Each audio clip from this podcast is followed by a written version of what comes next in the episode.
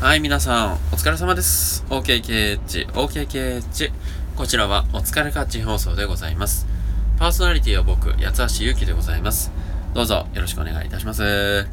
はい、今日なんですけれども、まあ、風が強いでございますね。えー、僕あの、そういう、それぐらいに、これぐらいに寒くなる前からですね、会社に行く前にマフラーを巻いてたんですけど、何こいつマフラー早いんじゃねえの的な目で見られることも多かったんですが、えー、やっとですね、僕に季節が追いついてきたんじゃないかということですね。かっこいいこと言ってみましたけども。えー、あのー、まあね、風邪ひかないように行きたいですね。名古屋はね、平野なので、濃尾平野なので、風が強いんだっていうのを聞いたことがあります。金沢に住んでる友人が、あの、名古屋は、風が強くて金沢より寒いと感じる時があるっていう風に言ってました。うーんって感じですね。さあ今日お話ししたいことなんですけれども、一発目。えーとですね、干し芋。なんかなんとなく頭に出てきまして、今日ね、あの、会社で、えー、行商の方みたいなのがたまに食堂で、こう、毎週ね、来るんですよ。たまにじゃねえな。うん。で、えっ、ー、と、いろいろお菓子とか、八百屋さんなんで、野菜とか、売ってるんですよ。会社の敷地内なんですけどね。で、その中で僕が一番好きなのがあって、干し芋が好きなんですよ。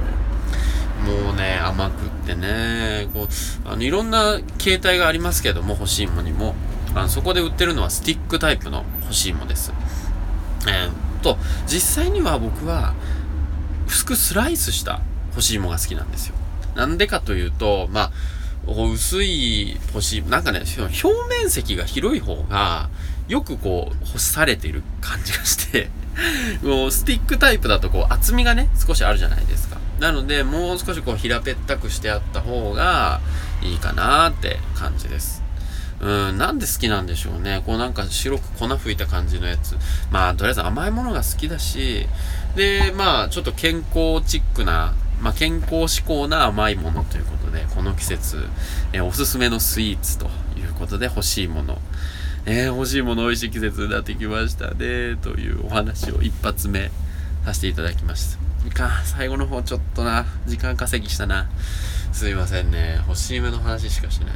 食物繊維とかの話すればよかった。えー、もう本当に欲しいものが好きすぎるみたいな話で1分、1分半持ってく？ねえ、ほんと困ったもんですわ。はい。じゃあ2本目行きましょう。えー、2本目はですね、どういうお話かと言いますと、まあこれもちょっと、まあ最近、今日かな？今日の話なんですけどもね、参ります。えっ、ー、と、54字の物語というのをご存知ですかね、皆さんね。えー、宇治くんという方、えー、当たり前ポエムという名前の、なんかこう、すごいね、君の目の前、君のことを思って目を閉じると、君、目の前が見えなくなってしまうよ、みたいな。すごい、なんかあの、どうでもいいポエムを書くっていうことで有名な人なんですけど。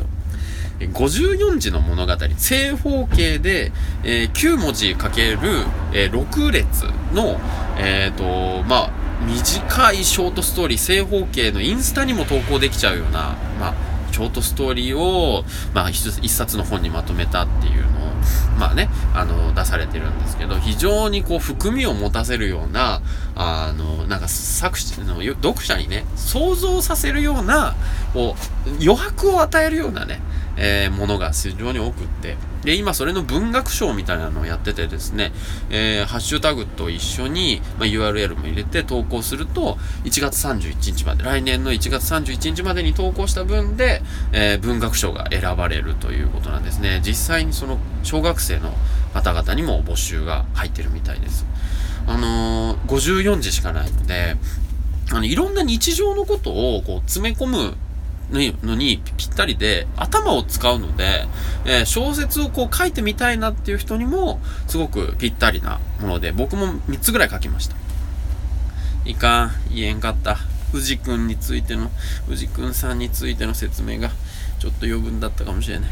まあ、宇治くんに関しては、あのー検索してくださいとかね、そういう感じでよかったかもしれないですね。とにかく54字の物語に関しては、僕も結構毎日投稿していきたいなと思ってるので、えー、こちらも、えー、皆さんもぜひっていうことですかね。はい。八橋ゆうきでした。失礼します。